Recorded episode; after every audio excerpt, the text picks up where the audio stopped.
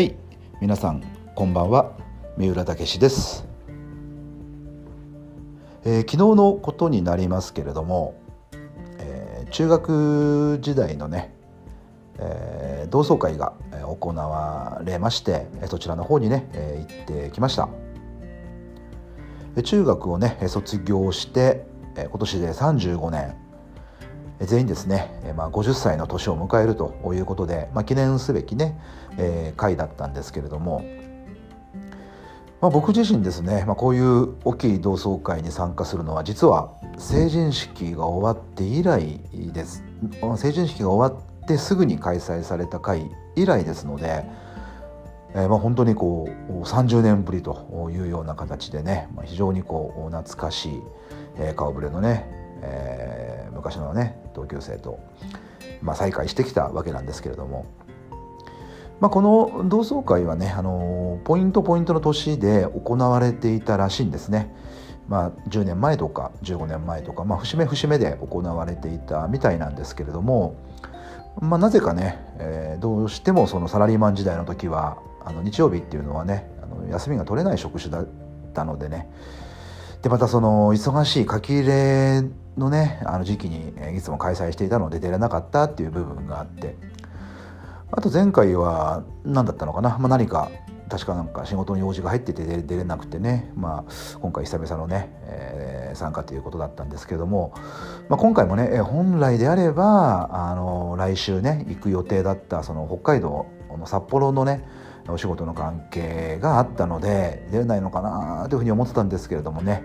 まあ、の札幌関連のねお仕事の仲間の皆さんからねご了承をいただいて日程ずらしていただけましたのでね参加できるようになったんですね。まあ、本当にこう改めてこの場を借りて札幌関係のねあの仲間の皆さんにはお礼を言いたいなというふうにね、えー、思います。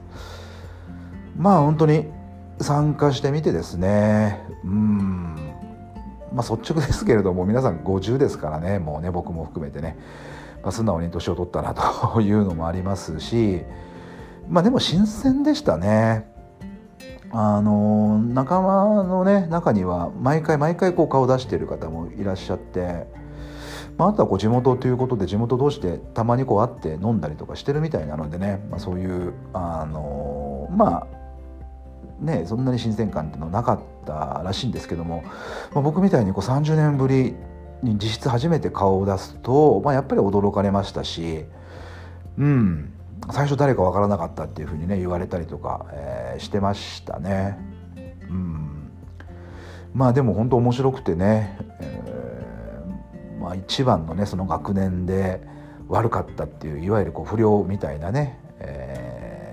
やつがですねなんか立派ななんかこう社長になっててですねめちゃめちゃ腰が低くなってて皆さんにこうテーブルにビールをついて回ったりとか、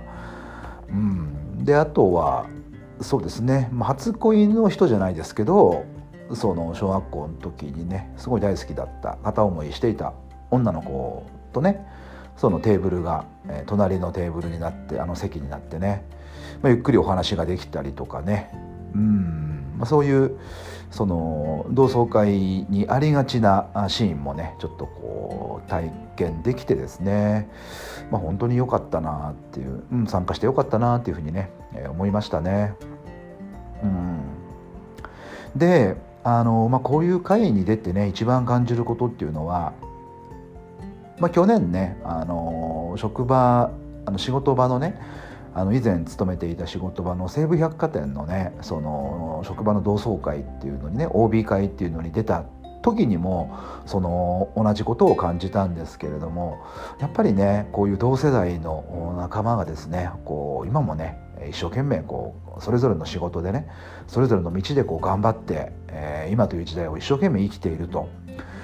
まあもう当然この会っていないねその30年間っていうのはそれぞれ歩んできた道違いますしいろんなことがあって、えー、それを乗り越えてね、えー、現在に至ってると思うんですけれどもやっぱりその50歳という年齢を迎えてもう本当にねもうある意味仕事のそのピークの時期というものをこう超えてきたというか乗り越えてきたこう仲間がね本当にこう集まってなおかつ今も現役で頑張っているっていうのはねもう本当にこうあって刺激をもらえたし同世代がねやっぱり頑張ってる姿勢っていうのはねもう本当に自分にとって励みになりますよね。うんまあ、本当にこう企業に勤めてずっと辞めずにね大学卒業した後ずっとその一つの会社に勤め上げてね今それなりのこう役職になっている方っていうのも素晴らしいと思いますし、まあ、本当にこうキャリアアップでこう転職を繰り返してね、まあ、僕のようにこう独立して個人でやってる人もね結構いましたけれども、うんまあ、どちらにしてもねもう本当に一生懸命生きてきたんだなっていうのがね感じて、まあ、本当にいい刺激になりましたね。うん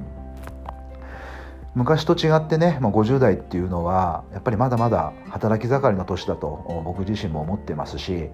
えー、ね本当に、うん、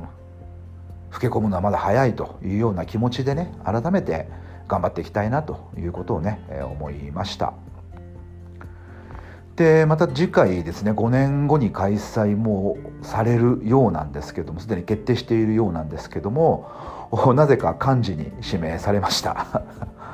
おい三浦次幹事な」ってあの受付した時に言われましたね。